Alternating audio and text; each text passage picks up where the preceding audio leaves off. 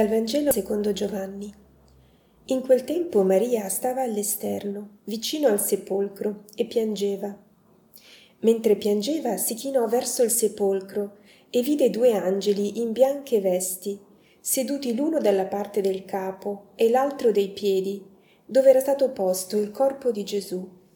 Ed essi le dissero, Donna, perché piangi? Rispose loro, Hanno portato via il mio Signore e non so dove l'hanno posto. Detto questo, si voltò indietro e vide Gesù in piedi, ma non sapeva che fosse Gesù. Le disse Gesù, Donna, perché piangi? Chi cerchi? Ella, pensando che fosse il custode del giardino, gli disse, Signore, se l'hai portato via tu, dimmi dove l'hai posto, e io andrò a prenderlo. Gesù le disse, Maria. Ella si voltò e gli disse in ebraico Rabbuni, che significa maestro. Gesù le disse Non mi trattenere, perché non sono ancora salito al Padre, ma va dai miei fratelli e di loro Salgo al Padre mio e Padre vostro, Dio mio e Dio vostro.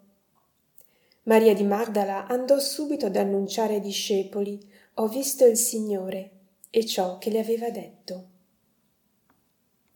Ho visto il L'annuncio del Vangelo è così semplice.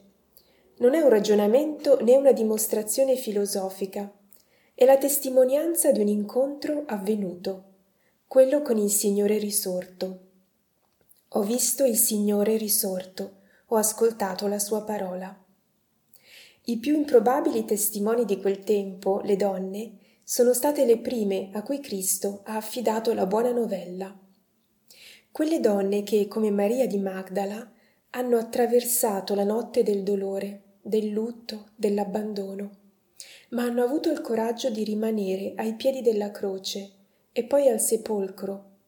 Proprio loro, in quella morte, hanno ricevuto i primi raggi della luce del risorto. A loro il Signore va incontro e sono loro che egli manda ad annunciare la gioia che Lui c'è di nuovo e per sempre.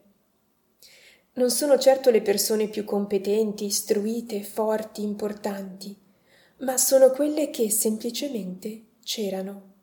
Sono rimaste in attesa, nel buio e nella morte, sostenute senza quasi saperlo da una fede che è fedeltà e da un fuoco che è l'amore per l'amato.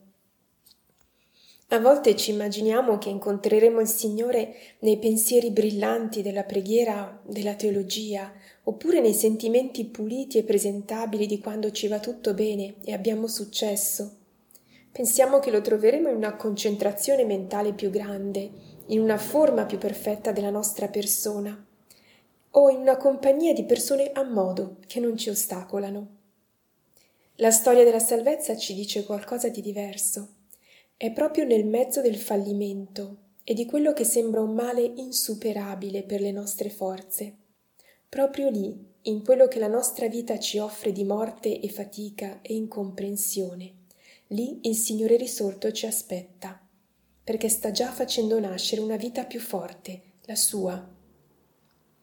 Rimanere al sepolcro vuoto, magari con tante lacrime, ma con l'attesa del Salvatore, è ciò che rende possibile sentire la sua voce, sentire il nostro nome, la nostra vera identità di figli amati e salvati. Allora tutto cambia, allora si corre e non si possono trattenere la luce e la gioia, una gioia che non deve essere frizzante, ma può essere calma e profonda, esprimersi con parole o con gesti. È la gioia dell'amore che ha attraversato la morte e ha vinto. Ho visto il Signore, e si vede, perché adesso si vede qualcosa di diverso in noi, si vedono segni di risurrezione, di speranza, di fede. È così che il risorto si manifesta al mondo oggi e sempre. Ho visto il Signore, ho visto che la vita è più forte della morte e che la terra, come dice il Salmo, è piena dell'amore del Signore. Ho visto l'amore e quando l'abbiamo visto veramente, gli altri potranno vederlo in noi e scegliere liberamente come rispondere.